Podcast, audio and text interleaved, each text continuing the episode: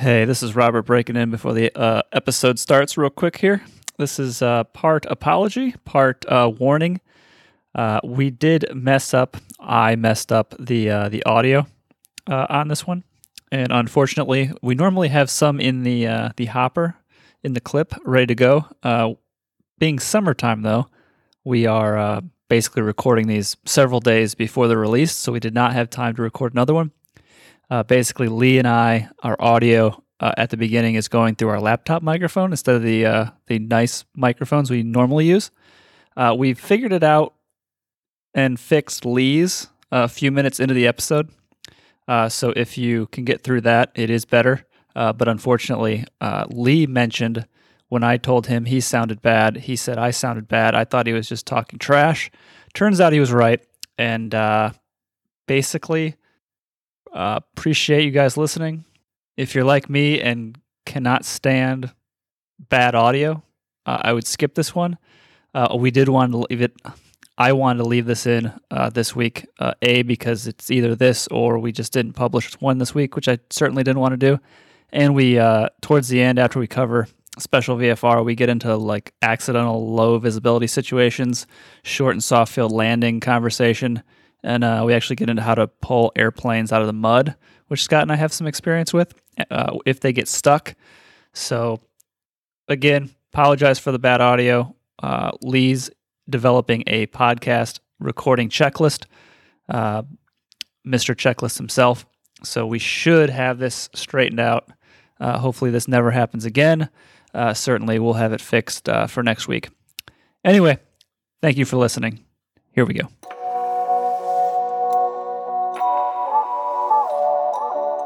Welcome to the Far End Podcast. This week's we are covering 91.157 special VFR weather minimums. This is um, basically we have weather minimums, which we've discussed in uh, the airspace series, Class A, Class B through uh, Class G. If you look back through our um, archives, this is if um, in special situations you can actually um, do operations uh, that are special. They are below those weather minimums and be legal. Uh, typically, this is around larger airports where you have uh, air traffic control uh, permission to do so. And even with their permission, there are limitations, which we are going to get into uh, in this reg. I'll start out with Part A. Except as provided in Appendix D, Section 3 of this part, special VFR operations may be conducted under the weather minimums and requirements of this section instead of those contained in 91.115 below 10,000 feet MSL within the airspace contained by the upward extension of the lateral boundaries of the controlled airspace designated to the surface for an airport.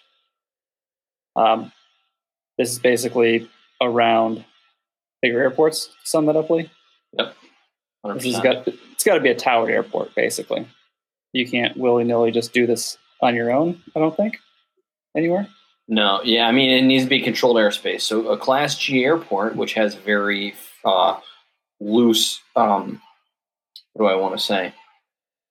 It's not very not very restrictive. A Class G takeoff, you know, it's a mile clear of clouds, so the weather can already be very crappy just using the straight regulations. Here, under which we'll get into, but ninety one one fifty five describes that you need th- three miles of visibility, you have a thousand foot ceiling to take off in a con- under VFR in a controlled airspace. That's your Class E, D, C, and B. This gives you the ability at certain airports, which we'll talk about, to take off with weather less than that. So it can be an uncontrolled, like there doesn't need to necessarily be a tower at the field for it to still be controlled airspace, as we all know. Class E is when the weather gets below VFR, which is less than three miles, that would make it IFR. Well, this gives you some freedom to still take off under a special VFR clearance, but you do need ATC uh, to tell you because, as far as they're concerned, that's IFR. If it's less than VFR, it's IFR. Yes. That's why you need ATC. You know, kind of their their blessing to go do it. If that makes sense. Does that Yeah, sound? makes- I mean, Yeah. sound right. How do you do it? You just sense. you just call them on the radio. Yeah, you'd call them on the radio, or you know, if if um You don't have to like file a flight plan or anything. No, because you're taking off VFR. You know, Yeah. so get them on the phone because some some if if it's a Class E airport, chances are you, there's a what's called an RCO, a remote communications outlet, on the field. If they don't have a tower, they have an RCO there, remote communications outlet, so you can talk to ATC, the controlling agency, when the weather's crummy. That's how you get a clearance if you're taking off IFR, anyways. So all these things kind of work hand in hand, and I mean we can kind of build this uh, build this as we go, but that's just think controlled airspace. That could include a uh, an airport without a control tower, Class E airport. Yeah, what's Class E down to the surface? Yeah, right, exactly. Yep. That That's makes sense. Good call. Yep. All right, we'll get into part B. Special VFR operations may only be conducted one with an ATC clearance, as we mentioned before, two clear clouds. This means you can't actually be in the clouds because that's instrument, uh, except for helicopters when flight visibility is at least one statute mile, and four, except for helicopters, between sunrise and sunset, or in Alaska when the sun is six degrees or more below the horizon. Uh, unless a, one, or I, the person being granted the ATC clearance, meets the applicable requirements for instrument flight under Part 61 of this chapter, and uh, double I, the aircraft is equipped as required in 91.205D. Um, that's basically that last part is the 91.105D is the required instruments for IFR flight, which we've covered in a previous episode. Mm-hmm. Uh, don't quote me on the number. I, I can't remember the exact, but it's in there. So for Uh, special VFR, does your aircraft have to be equipped to be IFR? So I couldn't go in the 150 and request special VFR. Well, you probably meet all the requirements for a instrument flight. I know, but it's not instrument certified. Yeah, but you just have to meet the equipment. But you just have to meet the requirement. Okay, so you don't have to be like your plane doesn't have to be IFR certified. It just has to meet the requirements. I mean, don't. No, I'm not 100 percent on that, but the, I mean, look at. I mean, if I'm looking at this the way it reads, the aircraft is equipped as required in Part 91205 Okay, D. So Yeah. if you meet all those, you can t- treat that like a checklist. Yep, yep, yep, yep, yep. Got it all, and you're and Yeah. you're instrument rated. Yeah, you're should should be good to go. So you can Yeah. do this if you're not instrument rated. No, you need to be instrument rated. Uh, The person being granted the ATC clearance meets the applicable requirements for instrument flight. so so why not just go IFR then? Excellent question. Why wouldn't you? Right. So, make any sense.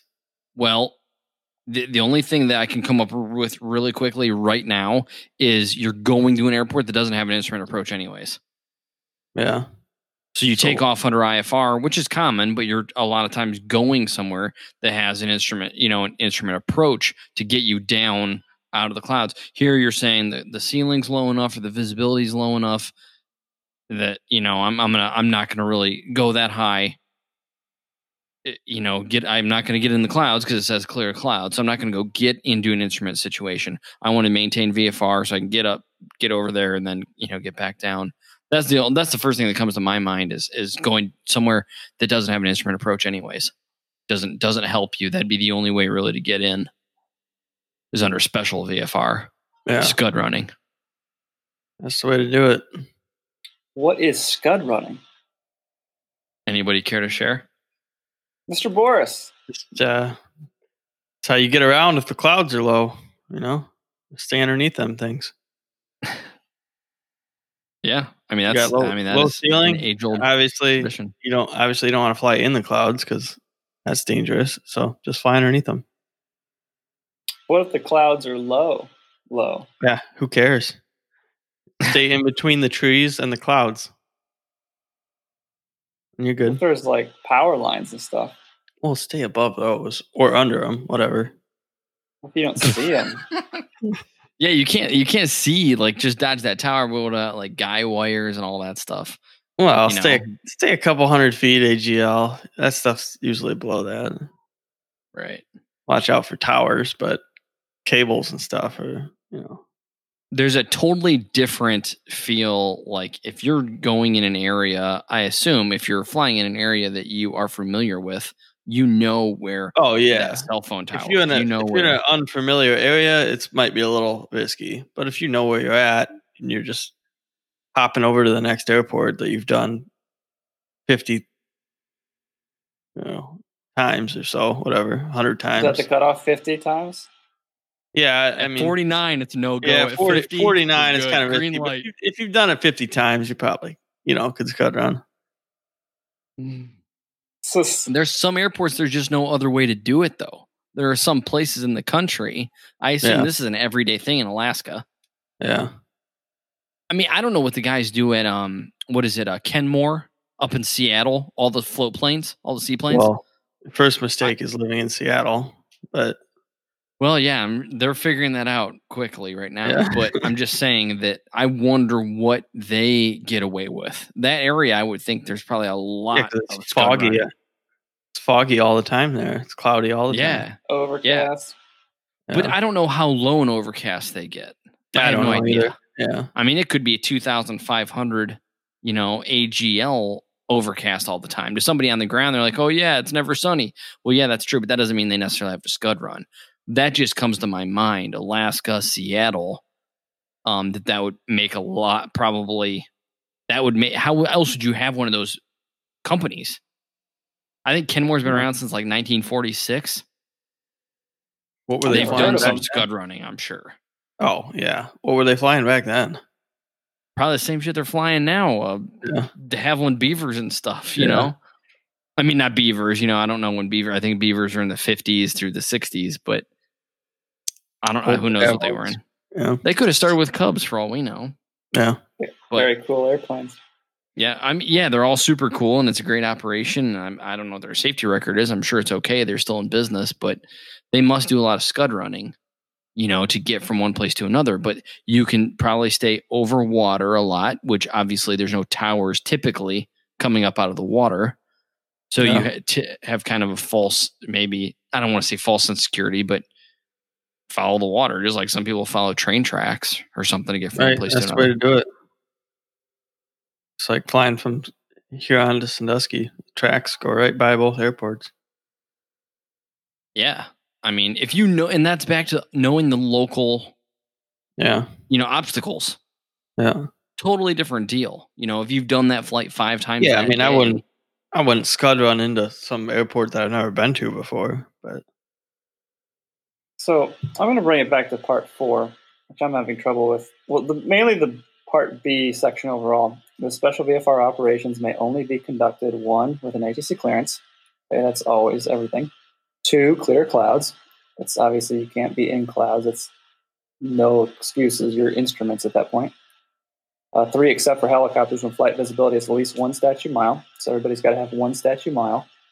And then four is the last one uh, of part B, except for helicopters, which is airplanes, which is what we focus on, between sunset and sunrise, or in Alaska when the sun is six degrees or more below the horizon, unless, and then we're getting into the two things for between sunrise and sunset is one, the person being granted the ATC clearance meets the applicable requirements for instrument flight under Part 61 of this chapter, means you have an instrument rating.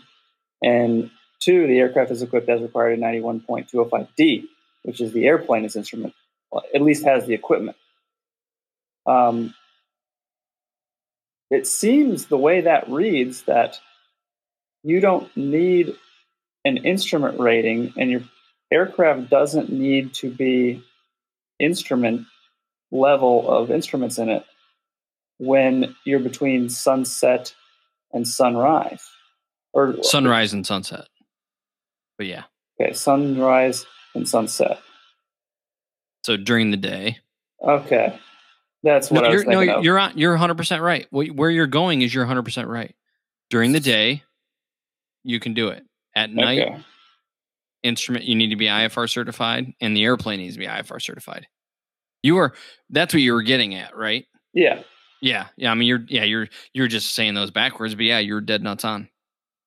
okay So I've been kind of taking us down a, a, a maybe an incorrect path. I didn't really think about that as it's come back to me now, but of course I would say that. But yeah, you nailed it. Dur- during the day, meet these first four. If it's you know at night or if you're in Alaska, they always have their special rules: six degrees below the horizon or more below the horizon. Then you need to be IFR certified. And so does the airplane. or the airplane has to have the equipment anyways. Yes. So Yeah. if it's daytime, you don't need an instrument rating. That's the way I would read it. Hmm. Okay. Yeah. But I remember the a big caveat to this is if we the very first sentence here is look at these airports that are in this appendix D section 3. That's going to list, you know, a lot of the biggest airports around. You know, I can I can pull that up if if we care or we can skip it. Um, that's it doesn't matter to me. Um, so a private pilot. I mean, not that I would recommend a private pilot doing this, um, but as far as legal fine letter of the law, a private pilot can can do special VFR during the day. During the day, right? Yeah, that's that that'd be my understanding. I would just I would just be leery about using that term because typically most instrument rated pilots are private pilot level certificates. You know what I'm saying? Yeah, I, I should yeah phrase it as a private Private pilot without VFR, an instrument rating yeah. Yeah, right. Could- yeah. could do it legally. Although probably. I wouldn't recommend it. Probably shouldn't be flying if there's clouds anyway. Yeah, Scott's a another extreme. Yeah. I mean, back in the day, I would fly if there was like, you know, it was like snowing out and the clouds were like 500 feet. I'd go fly. But now it's like, if you can, if you can't see like clear blue sky from every direction, probably shouldn't even bother flying. Yeah, Scott, it's Scott basically walks out to the hangar once he decided, okay, it's going to be the one one of one of three times I fly this year. And he's walking out to the hangar looking for an excuse not to fly. Right. Yeah. And he's one of the things that will cancel the flight is if he sees a cloud. Yeah. Yeah. That'll do Uh, it. If That'll, then he that'll looks at the ground wi- it. then he looks at the windsock. The If it's windsock moving at all. moving at all, that That's tough. cancels the flight. Yeah. Uh, hangar door doesn't open up easily right away for some reason. Uh, Yeah. If there's something in the way the flight. No. Yeah, if it's like it's got to move something out of the way, maybe he'll maybe he'll go in and move that out of the way. But then once he moves it out of the way, he's like, all right, now it's ready for next time. Plane's So- plane's a little low on fuel. I don't feel like putting fuel in it. That's cancel the flight. Yeah, there's a lot of things that make Scott cancel a flight. I have been flying a little bit more this year though. Yeah, Yeah. I've flown I didn't fly this week, but the last like three weeks I've flown. that's good. Yeah. That'll Once you knock, get- knock the rust off. once you Yeah. get more current, over time you become more comfortable. Like, Yeah, if you haven't well- flown in a while. I want my my flight instructor to like, you know, give me some like radio work and stuff like that and like do some controlled field stuff, you know. But you're not allowed to do that until I figure out how to rig up and record your audio I know. conversation. Yeah, yeah. So that That's true. Should be, that'd be It still would give us it still give us a lot of good conversation for the show though. yeah, even if it wasn't recorded, that'd Yeah. be fun to have little clips to add in. Oh man, eh, yeah, Yeah. it'd be never ending and so Oh, yeah. relatable too. And Right. you could do it once and then do it another day, and the whole oh, everything Oh, could yeah. be off. You could have one flawless, you know, run through a controlled field and be like, "Oh man, I feel like a rock star," and then go the very next day and a different situation. Like right. they tell you to hold because there's eh, you know an emergency aircraft that landed on the runway, blew a tire, and it could be all kinds of stuff. But yeah, there's no shortage of material for sure. It'd be, it'd be. Oh, yeah. You don't want to waste the um the opportunity, you know, to get some of it on on uh, record recorded Yeah. one day Oh yeah. for Part sure. C. No person may take off or land an aircraft other than a helicopter under special VFR. Uh, one, unless ground visibility is at least one statute miles. Two, if ground visibility is not reported unless flight visibility is at least one statute miles. For the purpose purposes of this paragraph, the term flight visibility includes the visibility from the cockpit of an aircraft in takeoff position if uh, I, the flight is conducted under this part 91, and double I, the airport at which the aircraft is located is a satellite airport that does not have weather reporting capabilities. So this is uh, taking off and landing. So In theory, you could be traversing uh, a controlled airspace under special VFR, not necessarily taking off or landing, um, Right. which um, that would allow you a little less restrictions. But if you're actually going to take off and land, uh, this part C is adding in a little bit more. Is how I would break it down. Yeah. Is that a fair assessment?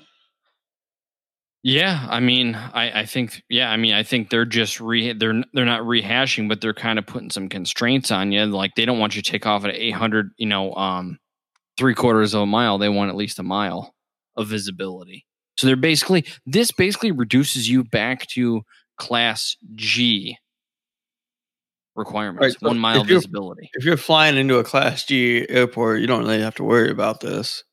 Correct. I'm just saying this is their way of, Yeah. under certain conditions, to parallel the, the the um to parallel the operation to a class G. So remember, so so you can't go unless the flight visibility is at least one statute mile. So it's one mile or better.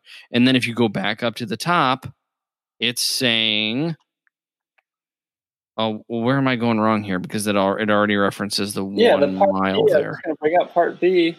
Uh, B3 already says, except for helicopters when flight visibility is at least one statute mile. So I'm trying to see the difference between these Yeah, two, paste. The B and the C. One is the flight visibility. So uh, B three is flight visibility, um, and then this one is ground visibility, or and yeah, ground visibility is at least one statute mile. So now they're talking more about takeoff. Oh, so Or- one's one's flight, one's ground visibility.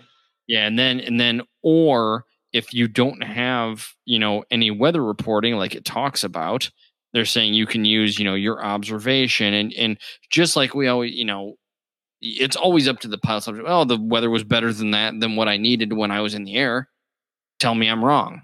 Yeah. So that, I guess they're kind of giving you a little bit of um authority there to make that determination. You know, pilot captain's discretion um from the uh, pilot seat there. they're giving um, you that because they there's no other option because there's no there's no Weather. hard data. Whereas if it if it is a con- if it is a field that has that that weather availability uh, with weather recording capabilities, then you got to go by the hard letter. What's that? What that information's telling you?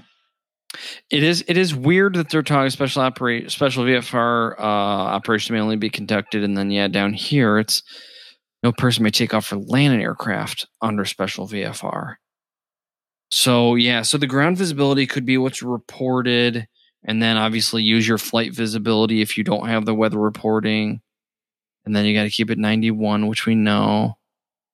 Yeah, I guess it's very convoluted, but yeah, so they're giving you kind of like what you um kind of acknowledged is now they're kind of covering both bases. You know, before you know you can look at um, part B, that could be takeoff or landing. You know, obviously I'm thinking about it as takeoff. Like I need ATC clearance to take off into this into crummy or you know less than uh VFR.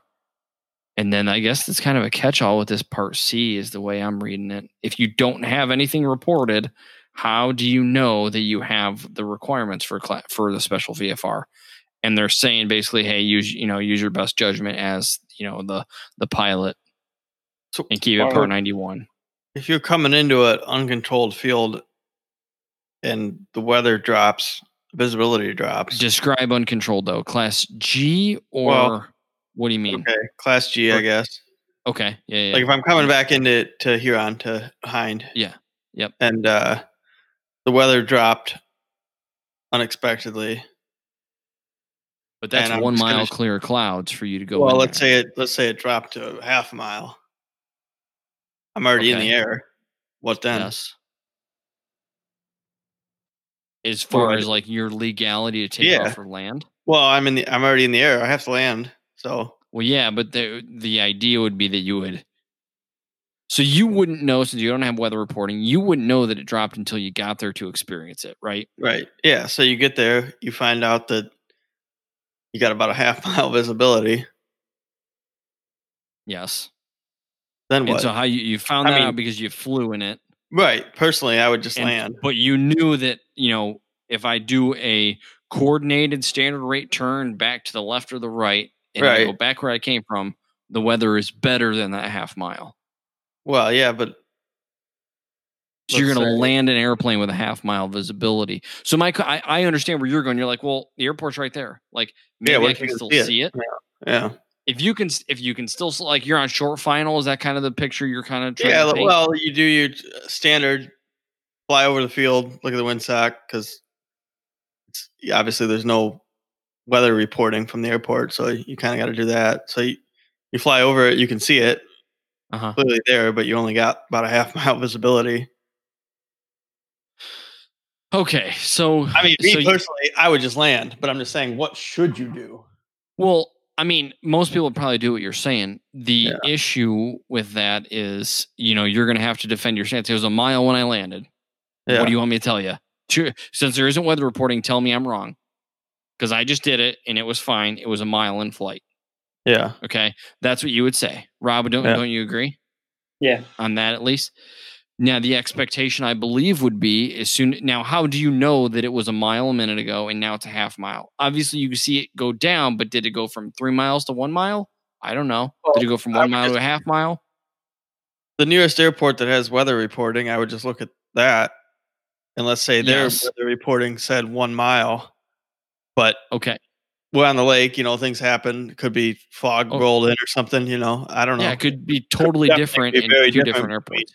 yeah, 10 miles can make a huge difference. huge difference. And so I, I I think the expectation would be from a conservative standpoint is that when you experienced the crappy weather, now you're painting a specific scenario where I saw I, I can see I can maintain visual contact with the airport the whole time. So you're you've entered the pattern and you can maintain visual contact with the runway, the landing surface the entire time Mm-hmm. that I think you've painted a, a specific scenario where just go ahead and land. It's safe to land. But in lieu of that, you like I mean, let's if say you can't find the runway, you should probably go back to where you well, came from. well, I don't know that I'd want to say can't find the runway because under a half mile visibility. You should be able to find it under a half mile, but Oh, I well, I don't agree with that. Half mile visibility. That's not much. That is nothing. well, okay, but A use mile your is nothing. If you're What's that? familiar with the area, Well, yeah, you're assuming that somebody's familiar you- with the area. if you got a GPS, you You're should be able- assuming that they're familiar with the airport or with Well, the area. yeah, I'm saying in this in this situation, obviously, I'm familiar with the airport, but Yeah, and and you know everything around the airport too. Right. So you have your So I landmarks, and that's more what's little called a contact use my approach. You're looking down a lot more at what's Yeah. underneath you, m- and you're Put cross checking. right over top of the airport. Yes, and and as long as you can maintain that safe distance and you have enough altitude, you know, and all that stuff to to do a normal approach to landing, that's all good. But I I would think the expectation would be if it was like a student of mine or whatever, somebody I cared about, you know, I like like you, and- and like if this was a different airport, let's use a different airport for an example that you're not familiar with. My expectation of you would be as soon as you go from uh, that whatever, let's say legal, you know, maybe mile, mile and a half visibility to wow, it just really deteriorated. Go back where it's good. You should already have an idea where you would go if you looked at the forecast, anyways, because that probably did not was not a hundred percent unexpected if you did proper pre-flight planning. I mean, if it's You know so I mean? bad, if you got yourself in like a horrible situation like that, where there's no, like it's not just isolated, it's the whole area, you probably did really poor uh, pre-flight planning. Hundred percent.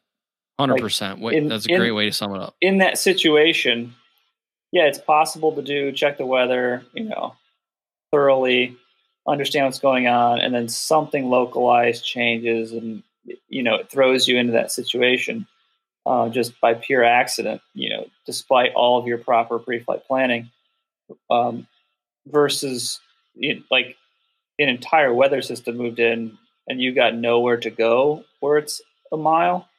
That, that means you like didn't even check the weather, like, or you were Yeah. you were pushing it, like you knew something was coming in and you pushed it too much, and you shouldn't have done that anyway. Uh, I, I could not agree with you more. I mean, that's that's it. You didn't do any pre-flight planning. I'm not saying Sky Sky. I mean, it almost sounds like we're ganging up on you, but I know you're just posing the question, not that Yeah, I'm not- this. Yeah. And that's im- obviously now I don't fly if there's clouds in the sky. This, I mean, I may have gotten in this situation, you know, back in the day, but Yeah, and and there's one thing, you know, getting yourself in a situation like we talked about. There are instances, you know, just a, a, a wind direction change in the right season on the north coast, change can be totally different whether you can make it in or make it out. Mm-hmm. And that's that is I don't want to say acceptable, but that is totally different, and that can vastly be different between the different airports. Like we talked about, ten miles can make a very big difference as the suitability of an airport. But my expectation would be that if it was an airport you're unfamiliar with or less than familiar with, now if you get into, hey, it's good right now, I feel comfortable, and then it goes down, you're like, yeah, but I still feel comfortable. That's one thing. How do you how do you assign a visibility number to that associated feeling? who know, who knows? You know, Yeah. everybody's comfort level may be different. Your altitude, the speed of your aircraft, how often you fly, all that stuff comes into play.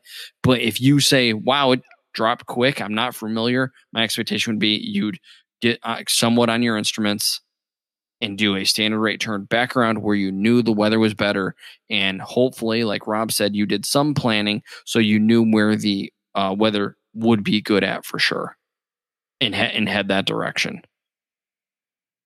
That would be my expectation.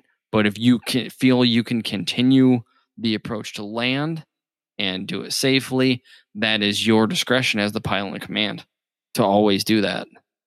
And then you just have to defend your stance if somebody were if there was an FAA inspector sitting, you know, sitting in the They weeds watching. They they don't come around here too much. Um yeah, we're not talking about that airport, we're talking about Yeah. a random airport that Well, you're that not is- comfortable with. That's the underlying thing is that that would be an emergency situation where you, as If you didn't pilot in have fuel. If you didn't have fuel, yeah, if you have fuel and you have you know three hours of fuel you Well, you're gonna have have to really full. be like it was it was a mile dude what do you want me to tell you i saw the Yeah. airport the whole time did you hear me fly overhead he'll say yeah Right. you're like okay i saw the windsock from you know pattern altitude which is a thousand feet almost a half mile well not really but a qu- really. that's a quarter mile and then you know i did the whole pattern kept the airport in sight the whole time came in and landed what do you want Yeah. How do they know the visibility? They got uh, Yeah, they have they yeah, they would have no way of doing it. equipment on them. Probably not. Yeah, they got it in a briefcase, right? They just open it up, put it on a picnic bench, and it does all the stuff. Yeah, yeah, and and that, that brings all these questions up. You know, clear clouds. You know, a thousand above, five hundred below, two thousand feet horizontally. How do you do all of that? You don't. You guesstimate and stay away from clouds. You know, if there's a limitation on it, depending on the airspace you're in. But under special VFR or Class G, like the scenario you're painting, one mile clear clouds, you're good to go and you're familiar with the airport and the scenario so you have you know all the home field advantages going you know in your favor and you think you can conduct it safe that example that Scott brought up, 88 Delta, that's basically the length of the field if you include what's technically a Yeah, it's about a half. mile. um, displaced threshold is like a half a mile. Yeah. yeah yeah 2500 feet right Yeah, Yeah. 2,500 feet plus some extra. That's technically a displaced threshold, but everyone Yeah. uses a It's runway because there's no markings. It's it's twenty three hundred feet plus three hundred feet. So Okay. wow there's twenty three hundred foot of runway, and then there's another three or four hundred feet of displaced threshold. Yeah, So, you like- think that's not a long runway. That visibility, you could be at one end of the runway, and not see the other end, and that's not a long runway. Like No, that's, that's not a lot of hardly visibility. any visibility. Like, Yeah. that is. Yeah. You're, Yeah, that's you that's know, the walls are coming in. oh yeah, situation. I wouldn't want to do it. I wouldn't want to be up there. I'm just saying, like, if I'm flying in that shitty of weather, and I do get back and I see the runway, I'm landing. I'm not. t- I'm not going anywhere else. Like, if I have that'd the just be your that'd just be your human survival technique kicking in. I got it now. I may not have it Yeah. forever. I'm going to take the shot, but doing back where I came from, like, I'm just gonna land this thing. that whole thing But is an Rob- emergency situation at this point. Yeah. if you don't have fuel yeah I, I would i guess i would disagree with you guys if you don't have the fuel if you have the runway in sight yeah do it up That much. all fuel. day long. But you're kind of painting a picture where you've teleported yourself to within a half mile of the threshold. Well, You have to get to that half mile from the threshold to see the threshold. And when did it get to a half mile? Now, of course, we're saying a half mile, not 0.9 miles, which is okay, but like we fly in here at night. There's no runway lights. I mean, sometimes you're 500 feet before you start seeing the reflectors on the runway. you Well, yeah, but hold on, hold on. You have all the other clues around, which you Well, won't yeah. have. no, I know it is entirely different, but still, you don't have the runway made until you're like, you know, maybe 500 to 1,000 feet away from it. Yeah, I mean, no, I'm I'm with you there. I mean, that's a valid that's a valid point there. I just think that you would have enough other input Oh yeah, where well, you yeah, were. And if And- you if it's not right in front of you when you get there, around and you can, you're not, you know, then you're yeah. You're the fine. situation that we're painting is if you go around, kind of the emergency aspect you guys are talking about, is if you go around, you're going into the clouds Yeah, and making your situation worse and now having to get yourself back in that same position to try it again. So Which like maybe that- you can, maybe you can't.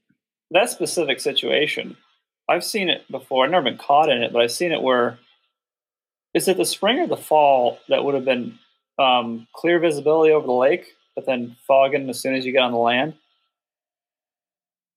Like typically, that's the situation in Scotts Airport where you're would be Yeah. dealing with. Like you could go if I it want to means think that's Well, fall, right?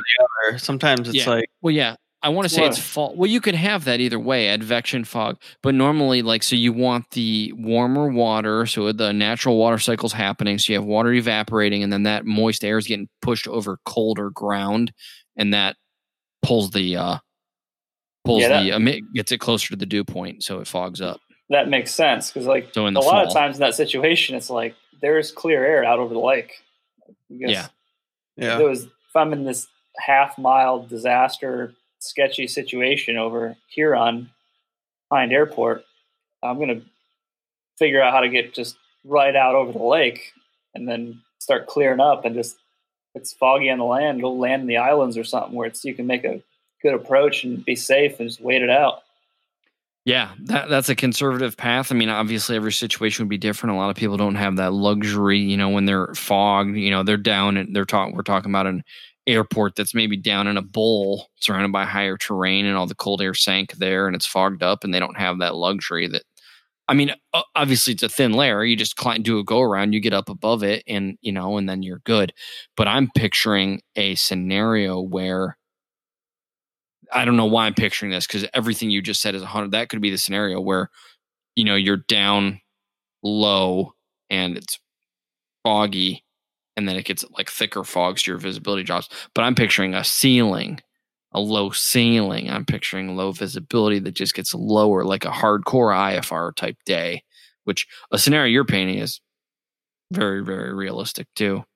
Which I didn't what I'm think getting about. at, obviously, the vast majority of the podcast listeners aren't going into uh, 88 Delta, uh, but basically, that's airport. We're super familiar with that area flying. You kind of like know, we know the weather conditions in that region and where stuff, depending on the type of year.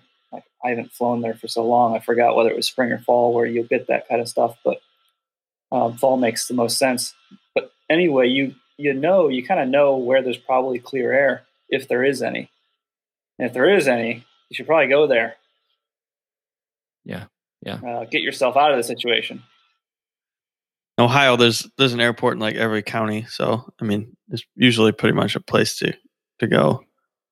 Yeah, you should always have your out and know where the the good weather is, you know, and Yeah. take your pick what good weather means to you and your capability and the aircraft's capability, but you should know where that is. Now, the scenario we're painting though is kind of a rapidly changing. Like it was forecast to be good, the wind switched oddly enough, and now it's fogged in, like hardcore fog. And a lot of people like that are landlocked don't know what we're talking about.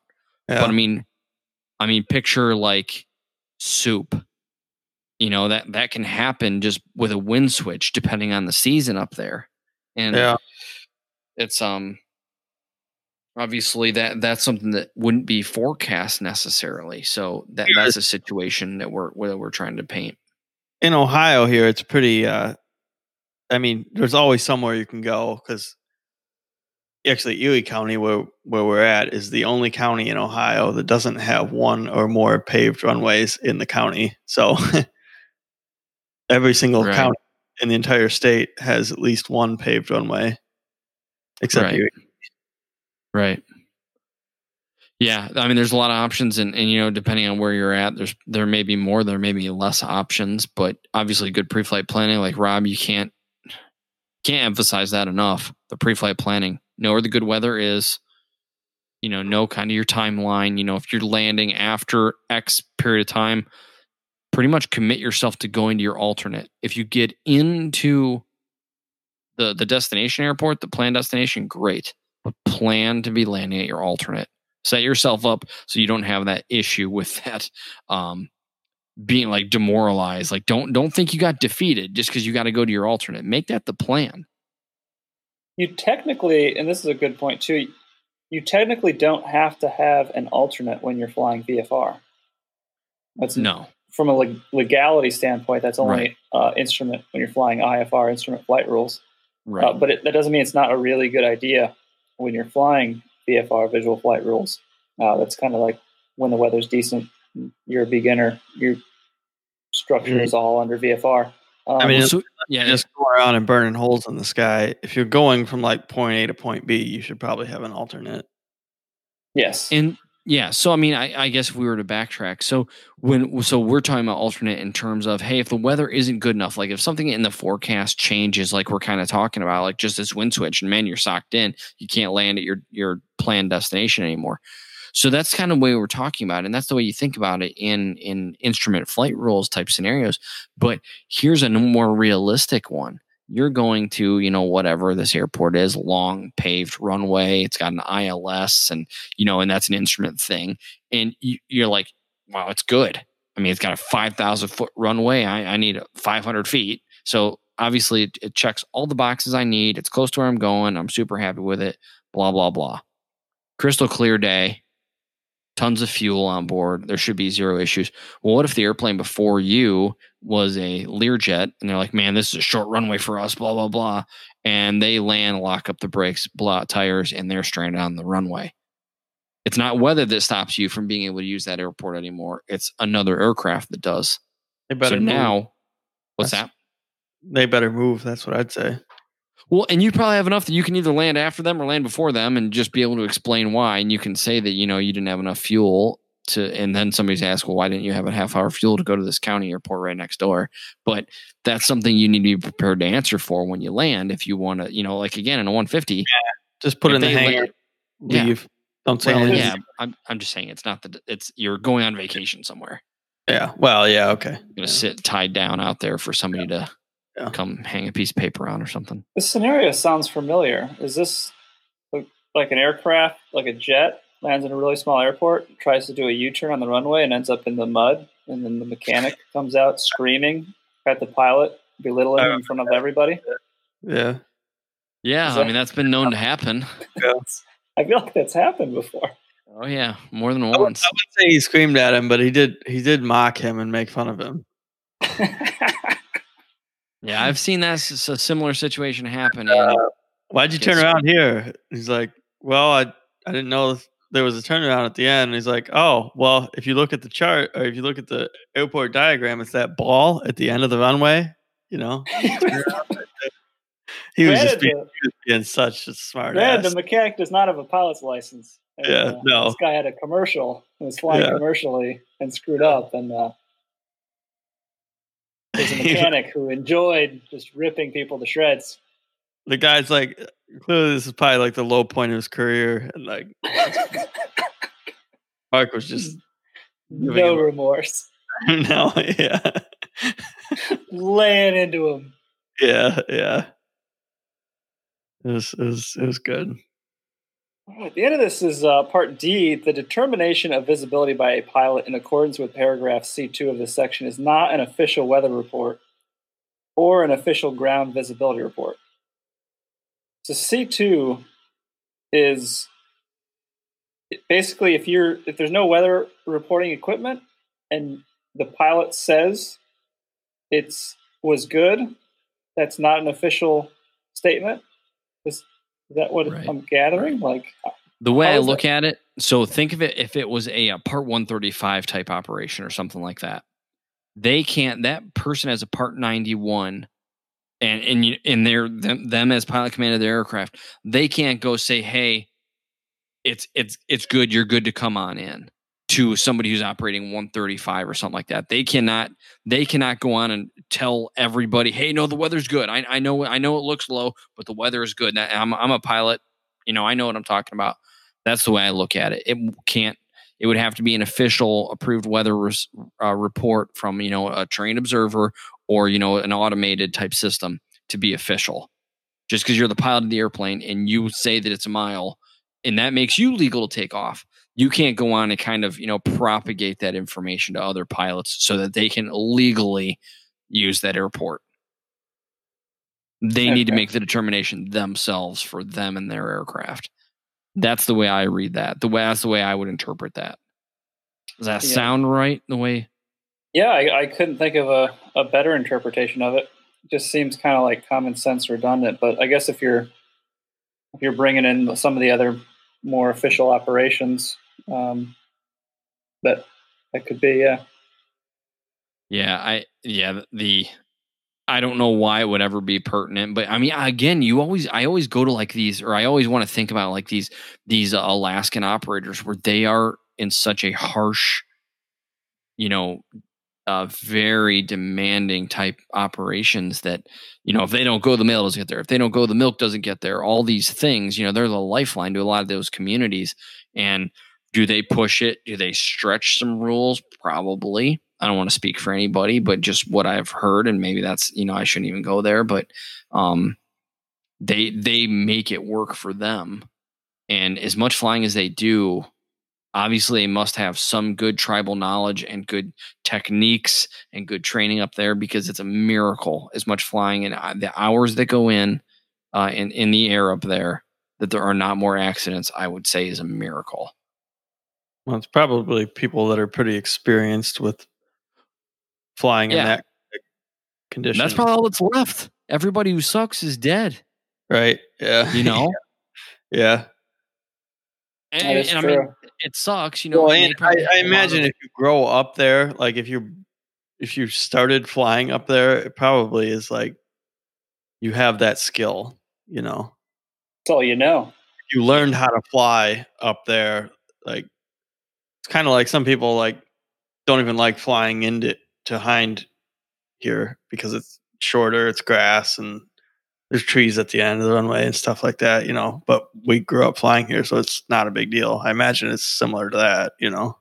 And same with like yeah. Lake Erie Islands, like stuff we've done right. going in and out of Lake Erie Islands. It's like I would not even experienced pilot that's just not experienced with the islands. I'd right. never tell them to do it. Yeah, it, it that yeah that is so crazy. So like the other day, and I on next Sunday, I got to do the same thing in reverse. So we dropped some people off up in Maine, and it was a forty two hundred foot strip, which sounds like a ton, right? And obviously, I've done a lot of short field stuff, and like once you're in a jet forty two hundred feet, like I planted it, I planted it. And and I got on, you know, I got on thrust reversals immediately and got the nose wheel down so I could start getting on the brakes pretty hard. You don't want to get on the brakes while the nose is in the air because obviously it's gonna, you know, jerk the nose down and it'll slam the nose down. You don't want to do that. But yeah, so I, I got everything down basically as quickly as I could and got on the brakes pretty hard. And we had plenty left. But we had plenty left because I did all of those things. I would love to have milked out and done a great landing for him. But how many how many hundreds, maybe a thousand feet will you leave behind you to do a good soft landing? Yeah. I wanted to make the airplane operate into a field that to an Archer or uh, 150 is tons of runway, twice what, as three times as much as you need. But what's the shortest field you'd be comfortable taking that into? 4,200 feet. That's it. Eh. Yeah, I got to do it again, and I, I don't know that we're going to be able to get out of there. What's Norwalk? Is that 4,000? I want to say 4,400. I'm not sure. 44. Yeah, you might be right. So you would There's take it, but uh, that's um, yeah. I mean, we yeah. I mean, it's it's different, and I have a totally different.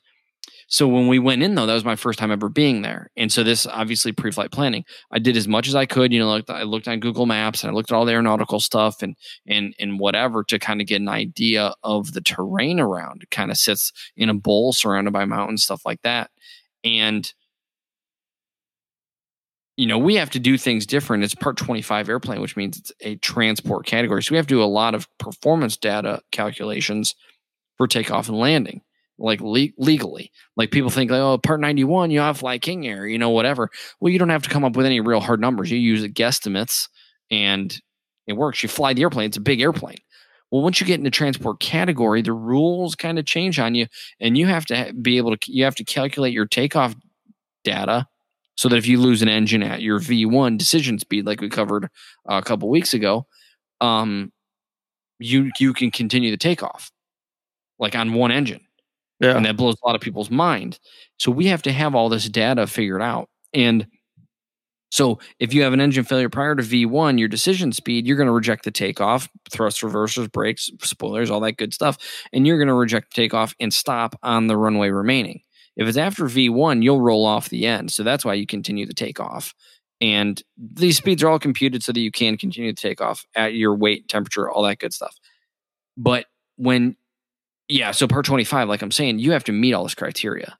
Yeah, can the airplane, can I rotate early and take and lift off early and do all that stuff like it's just another airplane? Yeah, you probably can. But the rules change with part 25, just like an airliner. Airliners are all certified under Part 25 transport category. So is a little old Learjet or a Citation. Most of them are Part 25.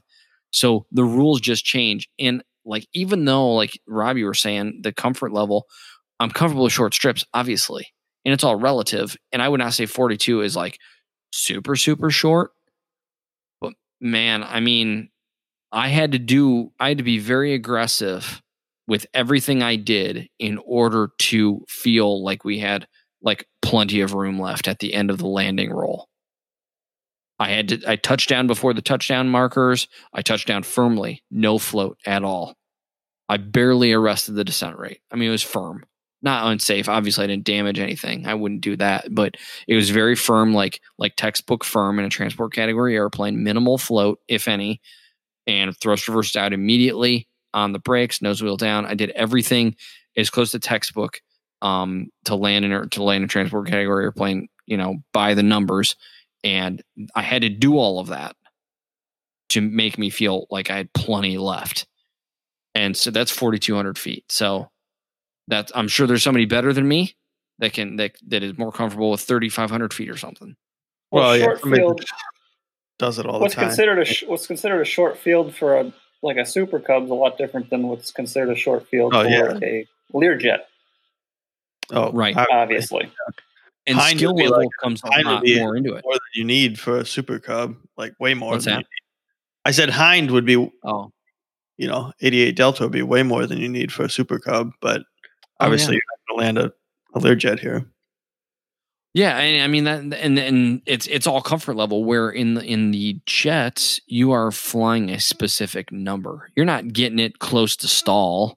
You know, you're flying 1.3 your stall speed in the landing configuration plus probably a little bit. You know, Would So- you uh, would you fly a Navajo into 88 Delta? I mean, I have zero comfort level in a Navajo, so right now I would say no. I don't know. I would. There is very little that I would probably fly in there. I just I remember Right somebody now. used to fly a Navajo in and out here, and that seemed like that was probably like probably the insurance company would not approve of that. I No, I, imagine I imagine not. But there's an advantage with the soft field when you're landing. You don't oh, have Oh, to yeah. really try that Oh, hard to still do a decent Landing- landing. Takeoff is a little disadvantage, but landing is an advantage. But those have a ton of power, though. If you kept it light Well, on yeah. fuel, Yeah, I suppose. 700 horsepower, you know, 650 to 700 horsepower. There was never a Navajo base out of there, was there?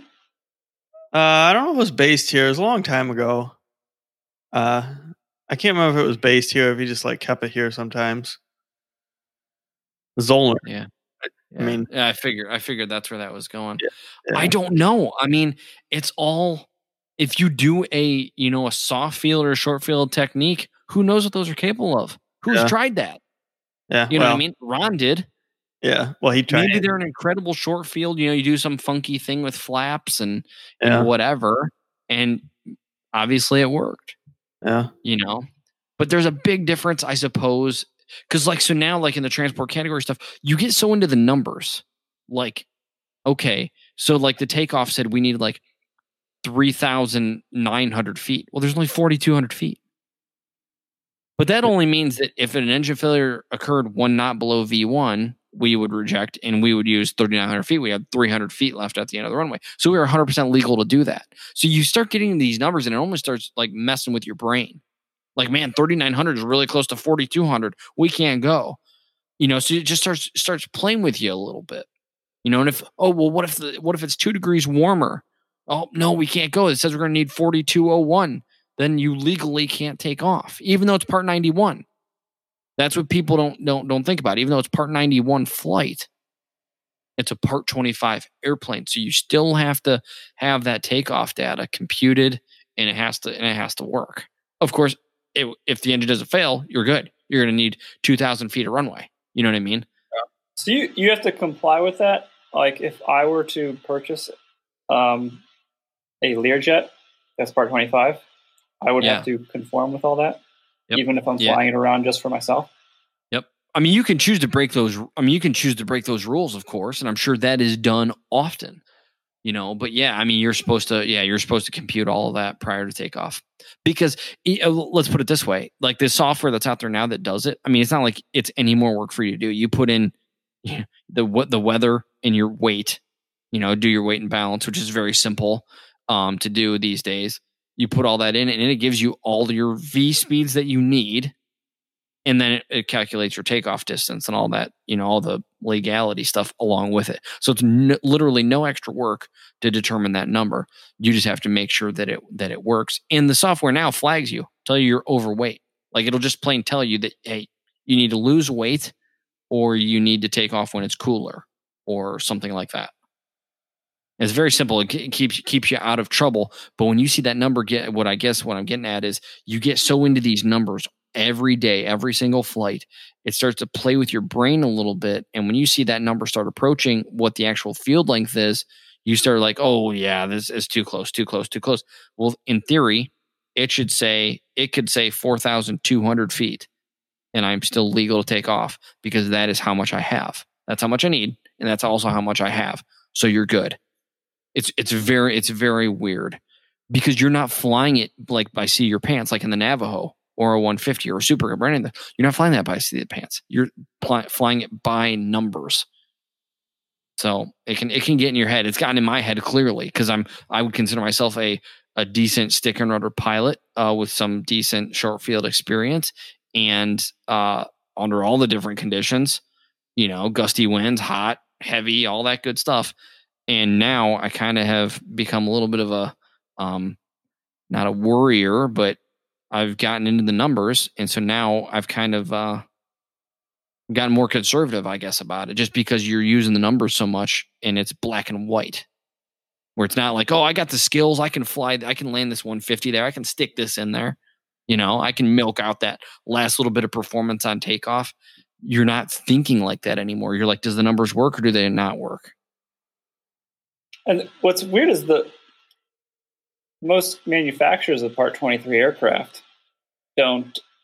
They, they probably could come up with a lot of these numbers, and if hypothetically they had the numbers and you ran them, you'd probably feel the same way about smaller aircraft that you're flying more by the seat of your pants. Do you think it's more of that, or is it um,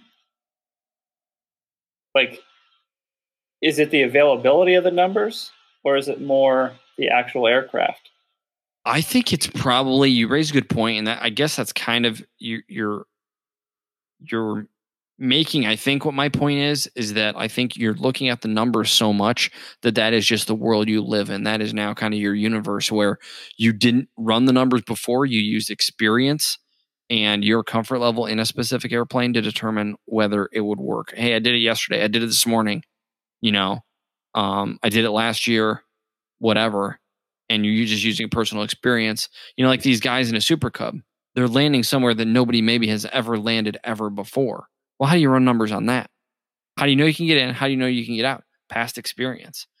Um, and so I think, you know, I think all the numbers are there in a Part 23 airplane, you know, from like teaching people, you know, how to do weight and balance and run performance numbers. I think they're all there. But I think it people are very quick to maybe discredit the like the air, approved flight manual for airplanes because maybe back in the day they weren't that accurate. I mean, I'd like to think they're pretty accurate now, but I think people always you hear people talk about, oh yeah, the book says it'll do 130 knots, but it'll only do 118 and stuff like that. You hear that all the time, so that tends to make you, which I've yet to see that be true in anything. Um, Yeah. but My 150 is slower than the book says it is. Well, yeah, and there's probably a multitude of reasons why that is, but you also have a different prop than what it came with. Yeah. Why? do- And It gained a ton. It gained one Gained- ton. One ton of Yeah. weight. Yeah. Yeah. one ton of weight, rough paint. Who knows how straight your rigging is? It's not. Both my ailerons are down. They're like little flaps. Like for like short field stuff. I Is don't that know. the concept. I don't know why it is. Both No, if you pro- put the if you put the ailerons level so they're equal, they're both down. and there's nothing wrong with that. That will help takeoff performance. Yeah. You know, a little more. Sure You know, down a little bit, but yeah, it's uh, What if they were both up? yes. What if they that were do? both i Probably love this question and that is what i would do if i had an airplane i would and that's called like reflexing is what that's called well i think that's what they call in gliders. I think i think that i hate the term. I think that's dumb because not really doesn't make sense. So what that would do if you think about it if you bring your ailerons up to the and i'm not saying do anything illegal. So like if the maintenance manual has a tolerance like plus two degrees minus two degrees take it to the plus two. Take those up if you want speed.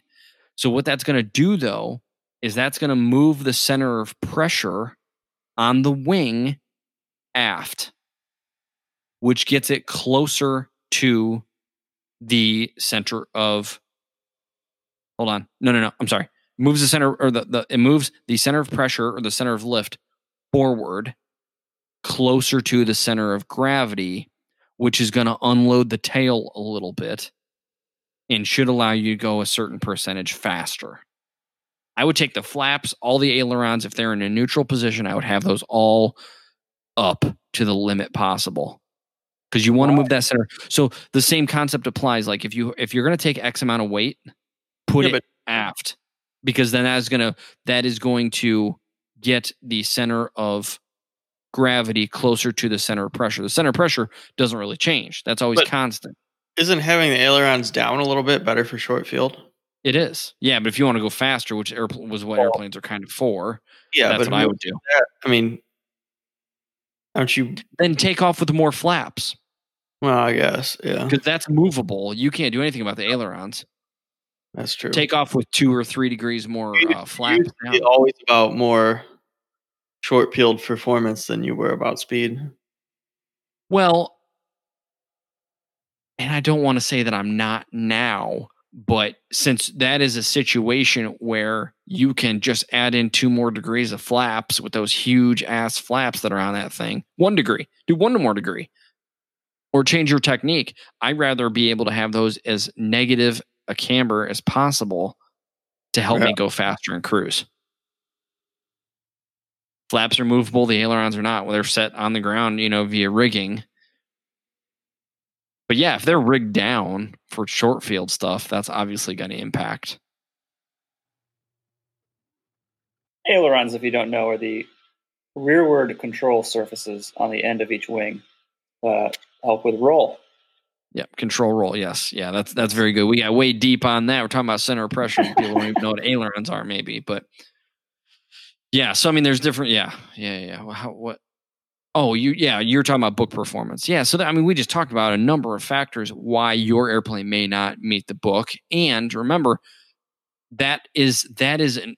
I don't want to say that's an old wives' tale. You know your airplane. You know what the book says. You know what yours does. Now, also, I would like to bring up when was the last time you computed a true airspeed number on your airplane?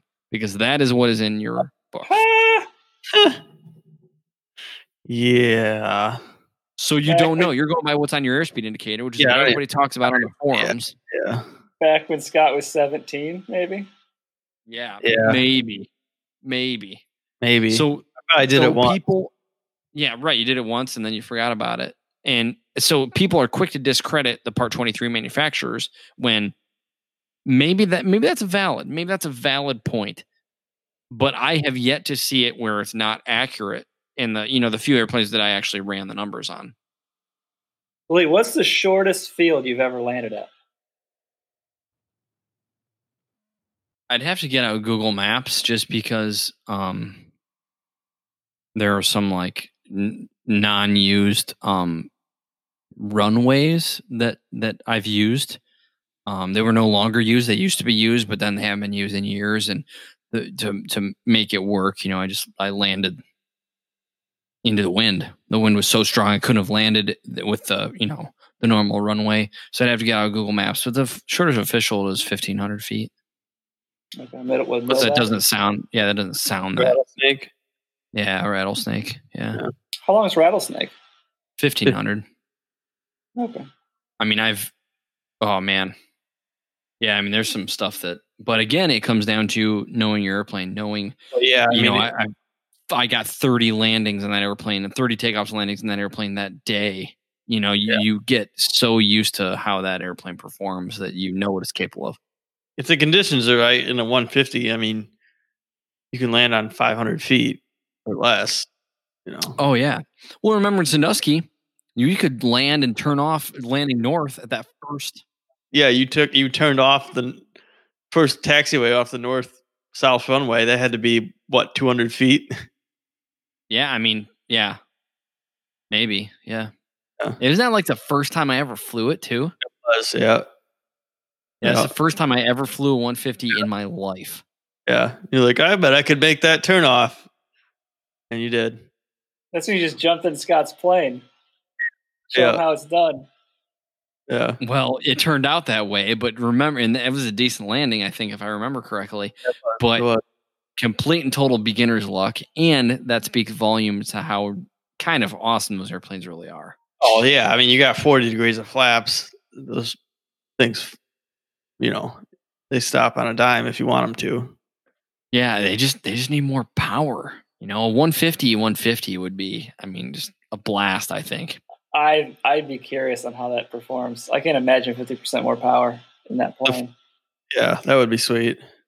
The 40 Well, degrees. and- and- I don't understand why other Cessnas, other aircraft don't do that large flap. Like, why not? It just makes it so much easier to go into short fields.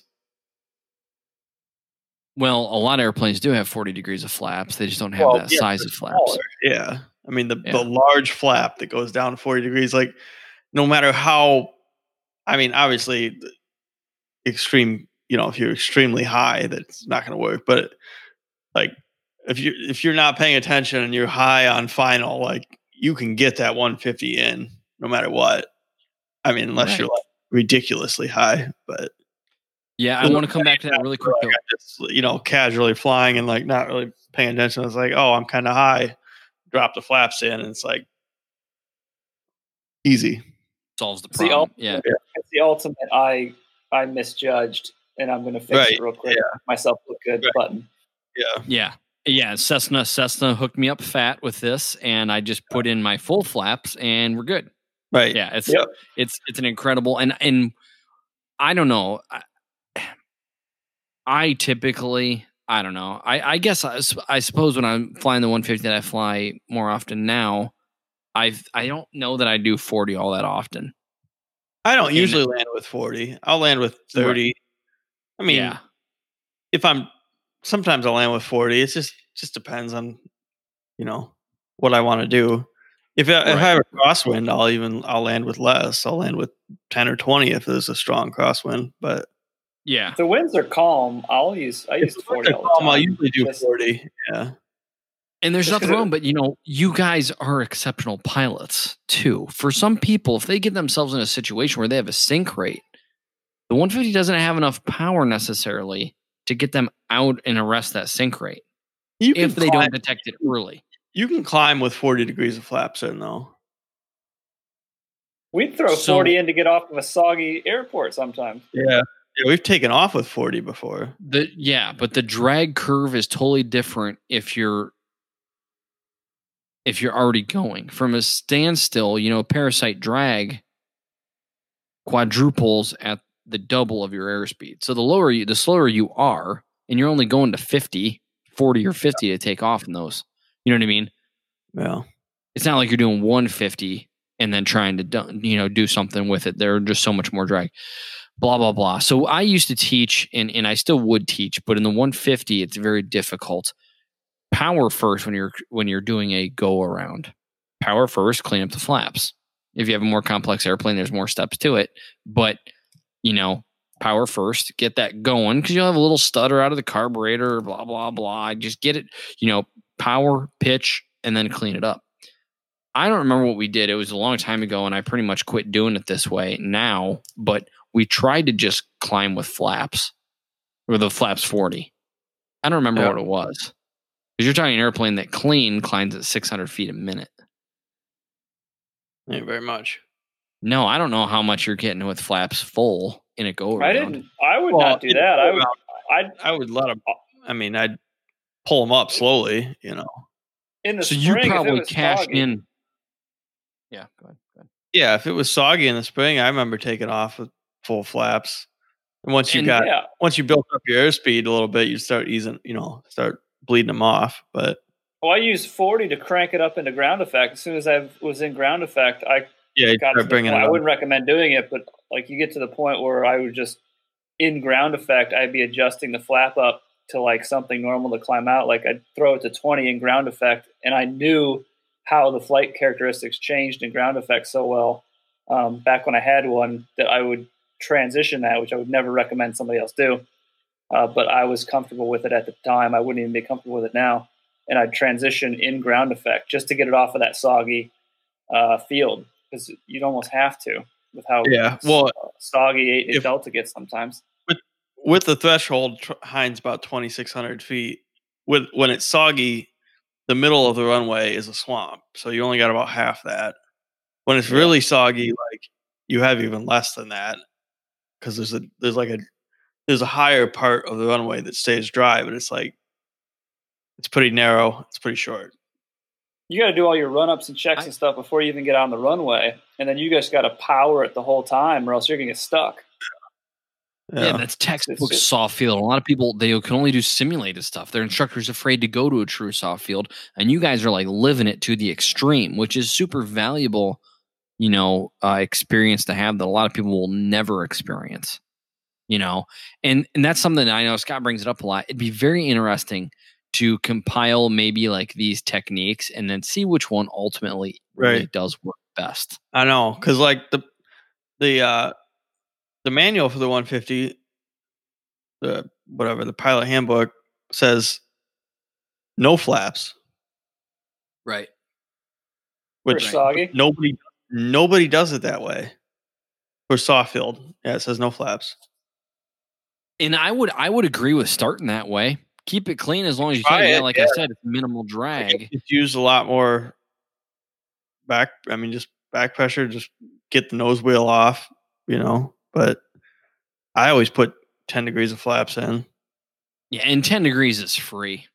Yeah, Every I airplane that I mean I've ever it's it's free. Yeah, it helps a lot, but it's not any more drag really. yeah. You know, so um yeah, I mean but I yeah, I would start clean or ten, probably ten just because it's time.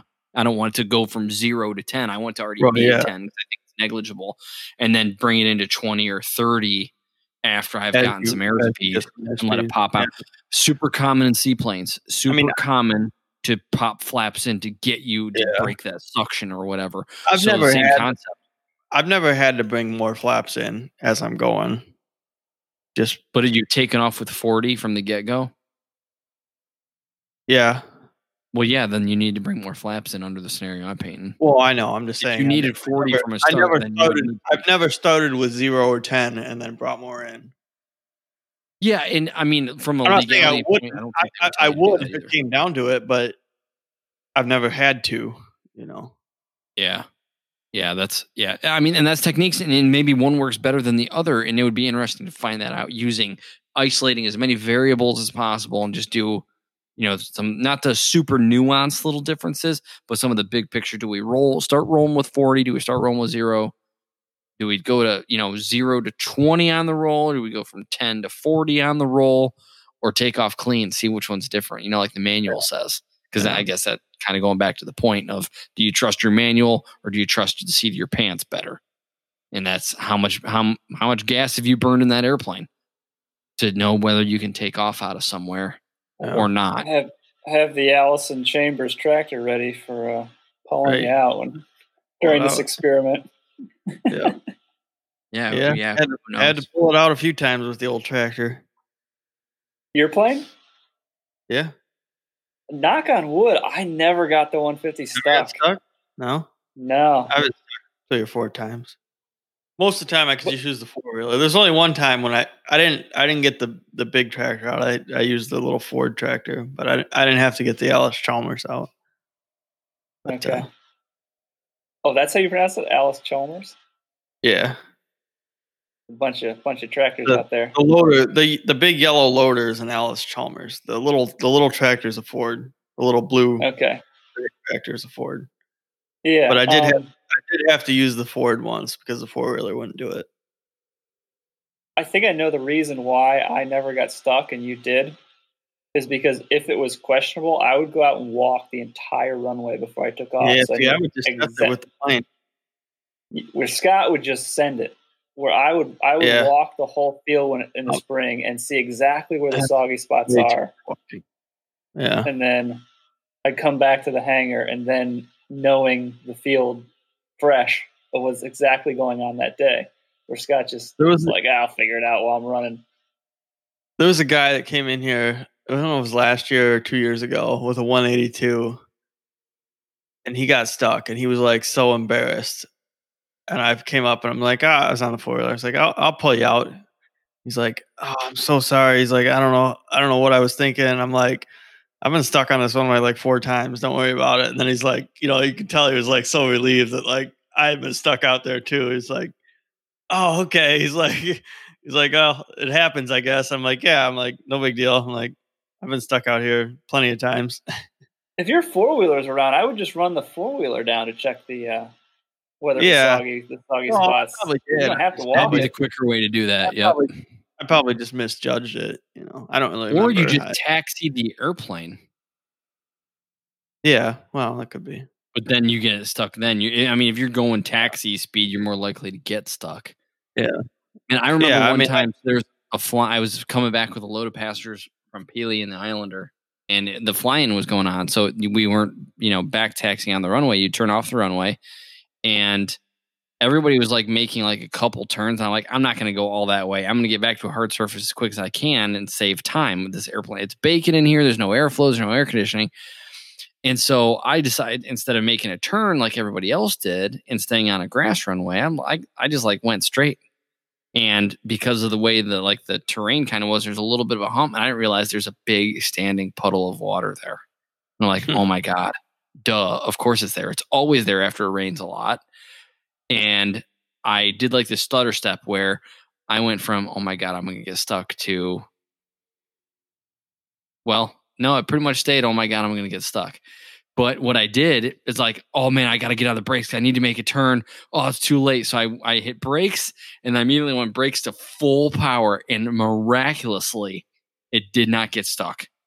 It Yeah. was, I mean, just plowed Yeah. through. You know how big those at the intersection? You just have those ponds off each side of the runway for like a week after it rained. Yeah. And that's what was there. And I just completely destroyed. I mean, the whole thing was covered with mud from nose to tail. I mean, completely. and I and I'm like, what am I going to do? Because if I get stuck right here, we all have to get out of the airplane, get soaking wet to right. get anywhere. Yeah. And I just gave it full power, and it, since it never stopped, it went through. It got Yeah. through.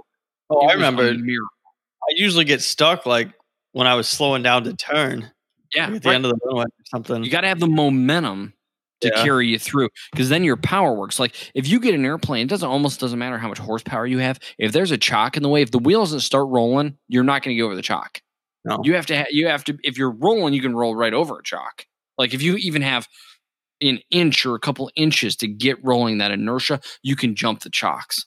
But man, it would take everything you had to jump the chocks. Uh, typically, if it's the appropriate size chalk, I, obviously for the airplane. It's it's it's a weird thing, but yeah, I mean, soft field technique is so uh, under undervalued. Every seaplane takeoff is basically a parallel for a soft field takeoff. Yeah. In a you know Very land so.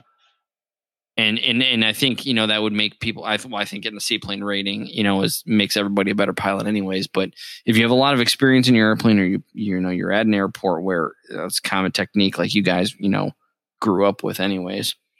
You guys are so gotta- far. Most people won't ever experience that. I got a 175 buried out here like two years ago.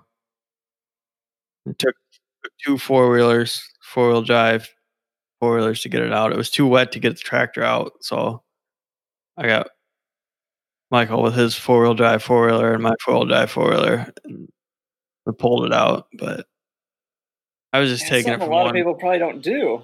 Yeah, Like, I was you taking know, it. like the airport. Well, you know, where the airport is to my hangar, which is kind of like off of the airport. Just got it buried. oh, what you don't people don't think about like you're talking about getting so many airplanes stuck well it's not like a, even a car or a truck where you have a huge you know the tires are eight inches wide and you got four of them There's we little- have you know, almost yeah three little tires i mean you might have wheel base is not. There's not much wheel on the ground. no yeah i mean there's there's there's not and that's why you see like these bush planes with these big tires a lot of that is yeah you can think about it as like okay it's a shock absorption yes it is but it also disperses the weight like like a you know a what do you call like a a a um like a lynx or a bobcat walking in the snow it's like snowshoes you know you get these big you know tundra tires that disperses the load so it rides on top of soft ground. If you're in like a 150 you know or something that is you know mostly for you know hard surface takeoffs and landings you have a very small contact patch. You know you might have what would you say like six square inches maybe on each tire? Yeah. i mean seriously like probably six yeah, square probably. inches maybe even less than that. Probably three by three by three three, well, by uh, three by five three by six well three by three by three would be nine square inches. So you probably got actually you probably got three by fours. You probably got twelve square inches, but that's not very much. I mean, right yeah depending on how much you sink in. If you're not if you're on hard surface, you probably only have three by three or less.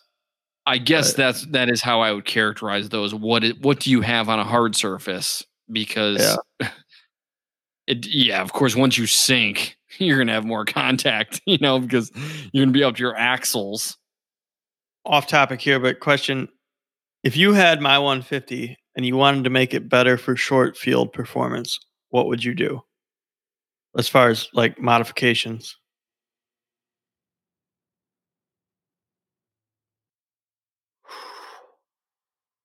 Um, I'm always a proponent of weight reduction. Yeah, but what- Um, possibly do to reduce weight. Well, you, I mean, honestly, you could probably do a lot. Um, you know, you got to think you have that, uh, and, and and it's money. I mean, no, I'm not saying like, I mean, cost is not a thing. I mean, this is a relatively, you know, cost effective because most of it is just taken out. But like your intercom, well, that intercom has batteries. Now, granted, if you had another intercom, you'd have small wires. I'm just saying, though, ounces lead to pounds, Scott. Okay, but I'm talking about like something that would actually do something significant. Okay, well now you're just now now I feel like you're being very condescending. I I feel know, because taking out a Micro, microaggression, Scott. what? Microaggression right there.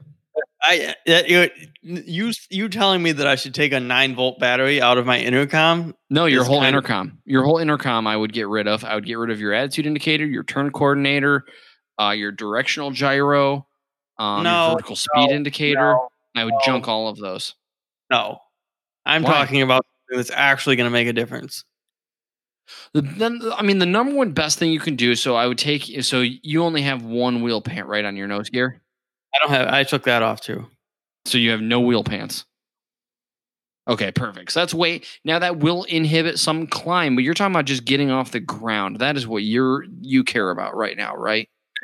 Just getting off the ground in the least amount of runway possible, getting ground Mhm. effect, climb out. Right. Mhm. I mean, obviously, like we just said, probably a nose gear, a nose or a nose tire, if there was, a, I would get the biggest nose tire that fits the the, the stock nose fork. You Oh, may be. the cheapest one I could find. I don't know. It wasn't any bigger, but Well, I'm sure. I'm sure that it wasn't because you probably need a different rim. Probably. I don't. I don't know.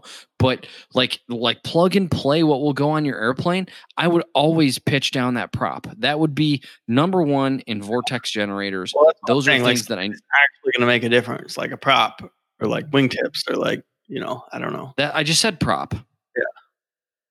Yeah, prop vortex generators. I would do. Um, I don't know that you said you didn't. You did see maybe a little bit of difference with the wingtips. Yeah, I mean, probably, but it was so long between the time that I flew before the wingtips, like And The plane conditions are going to be you need empirical tests to you know kind of figure this stuff out and like ounces lead to pounds a little bit here you know you pitch that Well, prop down another inch you yeah. lose a hundred pounds which you probably can't lose a hundred but if you lose a hundred leave some fuel behind you do all these things i don't know i don't I- mean you're I, I don't know you don't believe me i can tell that you don't believe me but No, I the prop I believe you. I just don't well i know that, like, because I don't think taking the nine volt battery out of my intercom is going to make. No, no, no. I'm not. No, no, no. That was a specific thing. Like, go get a decent intercom, which you need anyways. That's hardwired in. Will save you weight and do that corresponding with all the other junk that you don't need in your plane. Like, do you have a VOR? Why do you have a VOR in your plane? 'Cause Why? That's how people navigated back in the day, Lee. Back in the day, junk it. Go down to a cheap, you know, uh, ICOM A200, like comes in light sports. That's- Or uh, VOR sell it though. With fuel. Yeah, do that. Do the same thing with your attitude indicator. Do the same thing with your turn coordinator. You don't need those are gyro instruments. They are very heavy, and I believe yours are old. So get rid of them. Sure, they're old. Yeah. Yeah, you Then can go replace them spend? Nothing? nothing. A blank in the panel. Yeah. I would go basic VFR for you and maximize the performance you have. And, I mean, if you're going to go start flying back and forth to Kelleys Island at night, I wouldn't get rid of them. I would go a different route, which would just cost you more money. It would still be less weight, but it would cost you more Well, money. talking about, like things I could do to the airplane, like the Yeah, propeller. reducing weight is one of them, dude. I know, but I just I don't feel like that's significant enough. The vortex generators, I'd be curious about. For people who don't know, the vortex generators, if you ever look at like a, like a plane on a ramp, and it's got these little tiny fins that go back and forth, kind of on the top of the leading edge of the wing, those are vortex generators. Uh, for anyone who doesn't know, like who ask Yeah, Jeeves. it. so yeah, ask Jeeves it, and, and so there's some phenomena that happen with with um with the airflow, uh, you know, under and over the wing, and in this case, we're talking about over the wing. That is where the lift is produced, basically. And so once you get that wing pitched way up, called angle a high angle of attack, um, and you you're going to have to ask Jeeves all of this, but eventually the airflow separates, and that's when you hear on the news like, "Oh, an airplane stalled and then it crashed." Well, that doesn't mean the engine quit. That doesn't mean it quit necessarily flying in midair and came plummeting down like a like a rocket. no, the wing Stall. stalled, which means the wing quit developing lift. The way wings are developed is when the wings do stall, if the pilot were to just let go of the controls, the nose will, if it's loaded in accordance to the manufacturer, which it should be, obviously, always fly within the limitations of the manufacturer, the nose will drop, it'll restore smooth airflow over the wing, and then it will start flying again. Catastrophe averted. The pilot needs to not be an idiot, and they need to load it correctly, which means they also still need to not be an idiot. What the What's the vortex way- generators do. the way you load it is if you No. get out of the plane No. and push the tail down, it no, goes No. back up. no. Continue on. The vortex what, what the vortex generators do is when you get to that angle of attack the previous angle of attack like that came from the manufacturer the vortex generators will allow the airflow to continue flowing smoothly over the top of the wing. So it'll allow you to continue flying when ordinarily it wouldn't have or previously before the installation of the vortex generators it wouldn't have flown. It, the wing would have stalled and quit creating lift the nose would drop and you you know rest- restore the smooth airflow over the wing and then you start flying it over again and then you would basically just continue this pattern if the, nobody intervened I don't know if you know the answer. what's up I don't know if you know the answer to this question, but what do vortex generators typically reduce the stall speed by? Well, it, it depends on where you're starting, but you know, if you want to talk like in terms of percentage, you know, you're probably talking very small, single digits. Um, well, like if, if I put them on the 150, would it reduce my stall speed by five knots? five, five, yeah, five knots, five miles an hour, somewhere around Yeah. there. Yeah. But, but here's the thing: you're rolling down the runway, so you're talking about takeoff performance. Mm-hmm. If you talk, if you reduce your takeoff, Well, now remember that's a gross weight. Takeoff, I mean, That's a ton. huge. because huge if you turn that into feet that you cover on the Yeah. ground, you're going 60 miles an hour. If you reduce, and of course, it's a non-linear acceleration. So your first, you know, your zero to 30 might be fast, but then 30 to 50 might be, you know, way more. You know, because you know you're starting to fight drag and everything. Everything, every blade of grass that your tire touches on the way is going to be more and more drag you know, to get you, you know, to kind of get you through. So if you can reduce that five miles an hour, that is a not not a small difference. So if you can pitch your prop down, you know, another couple inches, you do the vortex generators, you know, none, those aren't free. You know, none none of that we just talked about would be free. What's that? What's your vortex generators? Um, you know, the la- the only kit that I priced was for a J3 or like a Super Cub, same difference. I don't think they were that expensive, but like, I mean, they were several hundred dollars. Oh, well, that's not bad. Well, yeah, maybe not. I mean, I mean, one of the, I mean, the, the some of the stuff like the next time is an annual, make sure that it's rigged correctly. Would you sure recommend? it's would you recommend vortex generators? I would hands down do like if I go buy a J3, it's getting vortex generators. Like there's zero question in Like, my I mind. could. I mean, I could get them installed for free. I just have to buy them. I would hand that. I mean, that is not. That's a so far from a no brainer to me. Yeah. I mean, it's I would want to get I some, mean- some serious performance numbers before you put them on, and so then you can hundred percent see exactly what it did. I'd just be curious, Yeah, like I hard numbers it worth wise. it, but We could. I mean, we should. Oh man, we we should make a weekend out of it. yeah, I mean, identical fuel, temperature, everything. Be as empirical with everything that we could, and it would be very interesting. But like, you can go to the website, and they'll probably tell you exactly what, and they can probably give you those numbers. I mean, we could get real world numbers, like, oh yeah, they say seven miles an hour, but yeah, it was really only three. But what's the width of the airspeed indicator needle? Was it bouncing around? All that kind of stuff. It's going to be feel. It's it, you're not. It's. I don't think it's going to be anything you're going to see on an airspeed indicator. Yeah. we're back to part 23. So we're talking seat of our pants. You're coming in. Does it feel different? And Uh, from my understanding, people that have done this on a 150, actually, I talked to a guy who did install them on a 150, and he said he couldn't see it, but he could feel it. yeah. I don't know if that's worth it, but I think if you know, if you want to drastically, if you were like, wow, I can tell the difference, you're gonna have to do that prop. You're gonna have to, you know, I would look at mag timing. Again, I would go to the tolerances that is allowed there. Like I know on the J3, like you could go, I want to say you could go only go like one degree advanced timing and be within tolerance. I would do that. Yeah. I would do everything time advance the timing. That makes more power. I mean, Well, you know, back to where it's supposed to be.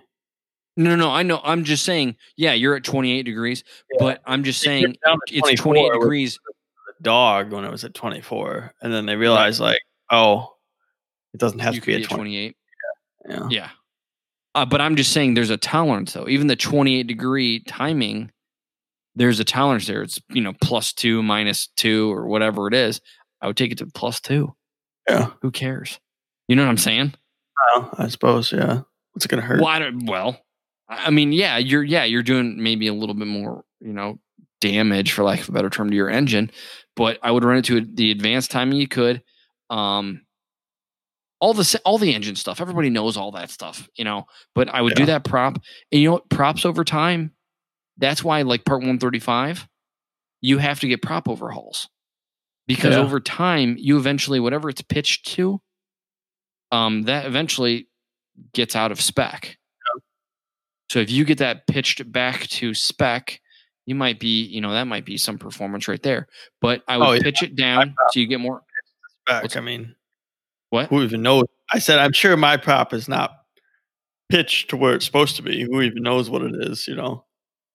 Yeah, I mean, yeah, who yeah, who knows what it is? We know what it's stamped as, but we don't know what it actually Yeah. is. And we we know that that we know that that changes. That's that's like a Yeah. fact. So I would pitch it down, get as much RPM. I would I would want as close to static max RPM as possible. That is something that nobody that is such an advantage that a constant speed prop has. When you when you hold the brakes, you run the power up, you get maximum rated RPM, which means you get your maximum rated horsepower static. You know, you in a fixed pitch prop, we're talking about 150. You know, you're getting, you know, 100, 200 RPM less than it's rated for. Yeah. So that means you're not making the horsepower. As you get more airflow going through, yeah, it'll spool up and you'll get that horsepower. So you you have most of for, for climb out. But like, you know, a seaplane, you want it, you want it running maximum rated RPM for from the get go. So that would that would be huge. I mean, you can't understate that. And that with the vortex generators, those are two things that would be proven that would be noticeable improvement. But if you want to turn a blind eye to weight reduction, what is it? Okay, so maybe your airplane, and I would have to run the numbers. I know in an Archer, I ran these numbers. I, now, of course, I use the book, so we're coming kind of full circle on this part of the conversation. I ran the numbers, and for every, I want to say, every 100 pounds of useful load, it is a 5% reduction in takeoff and climb performance. Every 100 pounds. Now, that's not a, for you to reduce, that's obviously fuel. You're going to have to leave some fuel behind, and you're going to have to be like bare bones on your instruments and stuff. What? I said I usually do leave fuel behind. I don't typically have full fuel. Yeah. Okay. I bought a gas caddy. You can actually pump the gas back out depending on which way you crank the handle. You can pump gas Hmm. in, or you can pump gas out. It's very convenient. So if you go and That's fill up super cool. all of a sudden it's a hot day and you want to take a passenger, you can pump some gas out of the plane. That would be convenient. That's awesome. Yeah. very convenient. Yeah. Before we wrap this up, uh, we're completely off topic, but um, Scott, towing out, like you said, four wheelers and tractors towing out of the mud. How do you actually do that? Where are you hooking up to? What are you using um, to actually The nose. attach? You hook up to the nose nose gear. like the nose strut, right? That's that's what's meant to be. That's what's meant to be towed from. Okay. There's pull no the strut.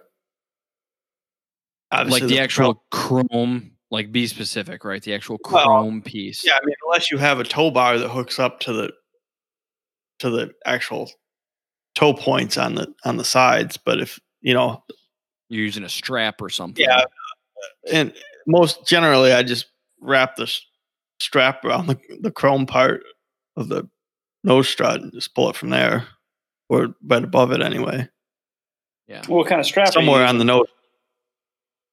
Just a, like a ratchet strap, but the, the obviously the fabric part. Okay. You know, you don't Like it- the- it's like that was that nylon. That was like a nylon. Yeah, it's just a just a nylon strap or whatever it's made out of. I don't know. Like a toe like a toe strap. I, I Yeah, mean, right? Toe yeah. strap, right? Yeah. Yep. So like at like bigger so like in these airplanes, the, a lot of these um um FBOs, fixed base operators where we go, um, even where we're based, they they kind of they lift up the nose gear. And one way to keep it kind of in this cradle when they're gonna tow you, uh, they put you in this cradle and they have a tow strap that goes around just and wraps around the uh, back of the chrome part. Yeah. So it kind of keeps it from rolling backwards when they accelerate you forwards. It's going to have a tendency to roll out. So they kind of keep it anchored from behind, and they always do it around, you know, right around or right from behind that that uh, chrome. I wouldn't have pictured that as kind of a structural thing, but just kind I guess the way it balances forces out, it's very safe to do. Apparently, I mean, this airplane weighs fourteen thousand pounds empty, Pulling zero forward, fuel in it. So pulling forward on the nose gear is how. I mean, that's where they're meant to be pulled from. So Yeah, we figured Yeah, the tow bars right. are, the tow bars hook up to there at a lower Yeah. point. So if you're going higher up around that stainless steel strut, Yeah, you're putting less pressure. less leverage Yeah. than the proper spot to even tow it. So you should be fine in theory. Yeah, you're putting less leverage on the airframe, but you may be putting more stress lower down on the tire because that's actually what's stuck. So it's kind of like, what do you really want to, you know, what's going to let go first? Yeah. But I would rather protect the airframe and go higher. So you're, like you said, putting less leverage on the frame. That's going to be this part that's going to be expensive. Yeah. You know, if, if something were to let go, nothing's going to let go. It's the tire. I mean, it's designed, the tire, the fork, whatever. That's designed to take abuse. That's your landing gear. Yeah. Those are But- pretty rugged. Unless Yeah. it's If you're not- Mitsubishi- unless it's a Mitsubishi MU2. You're, yeah. If you're not tu stuck too bad, you can have uh, a couple guys push on the struts, the wing struts, if you're in a Cessna. Done that Yeah. before too. Yeah. We could do a whole do we could do a whole episode on just hillbilly stuff like this. yeah, we could. All the stuff we've seen. I remember one time, guy was on the runway and he was just full throttle, just the plane was just sitting there. I came up to him and I was like, "Try push." You know, I kind of just signaled like I'm to try pushing on it. He just full throttle it, and I pushed on the strut. Like we didn't even communicate. Like there was no words exchanged between the two of us. He just knew what I was to do. But all it took was me pushing on the strut to get him out of the little divot that he was in to get moving, and then got down to the other runway, turned around, and took off. That that's it. Once it's moving, it's there's no the thrust is normally there. But if you're stationary, it just doesn't it it just has to get started. Yeah, he was And, and stationary. very common. he was sitting there full throttle in it, and I'm just like, I just kind of like pointed at him, and I'm like, I'm gonna, you know, just signaled like I'm gonna push, and he, he knew what I meant, you know, and I just pushed on the strut and got him out, and just kept going. Yeah, I remember Yeah. that's a, it's a very unique sound. You can hear when, like, obviously, a lot of airplanes do just full throttle it when you start your takeoff roll. Um, so you hear that, and that's normal. And then the engine sound starts to change because the airplane starts moving to wherever you're standing. Mhm. Like you can distinctly know, like if you hear an airplane just wound out and a pitch just stays Oh, yeah. exactly the same to your ears, you know somebody's stuck out there. Yeah. Yep. Yeah. Yeah. All right, I think that wraps this one up. Uh, email is our preferred method of communication. Uh, my email is f-a-r-a-i-m at robertberger.com, B-E-R-G-E-R is the German way, not the sandwich way. Mr. Griffing is f-a-r-a-i-m at leegriffing.com, G-R-I-F-F-I-N-G. And Mr. Bores is f-a-r-a-i-m at scottbores.com, B-O-R-E-S. Um, send us an email if any questions, comments, concerns, episode ideas. Just want to chat, send us an email. Love to respond, talk. Uh, until next time, uh, take care. Thanks for listening. Thanks, guys. See ya.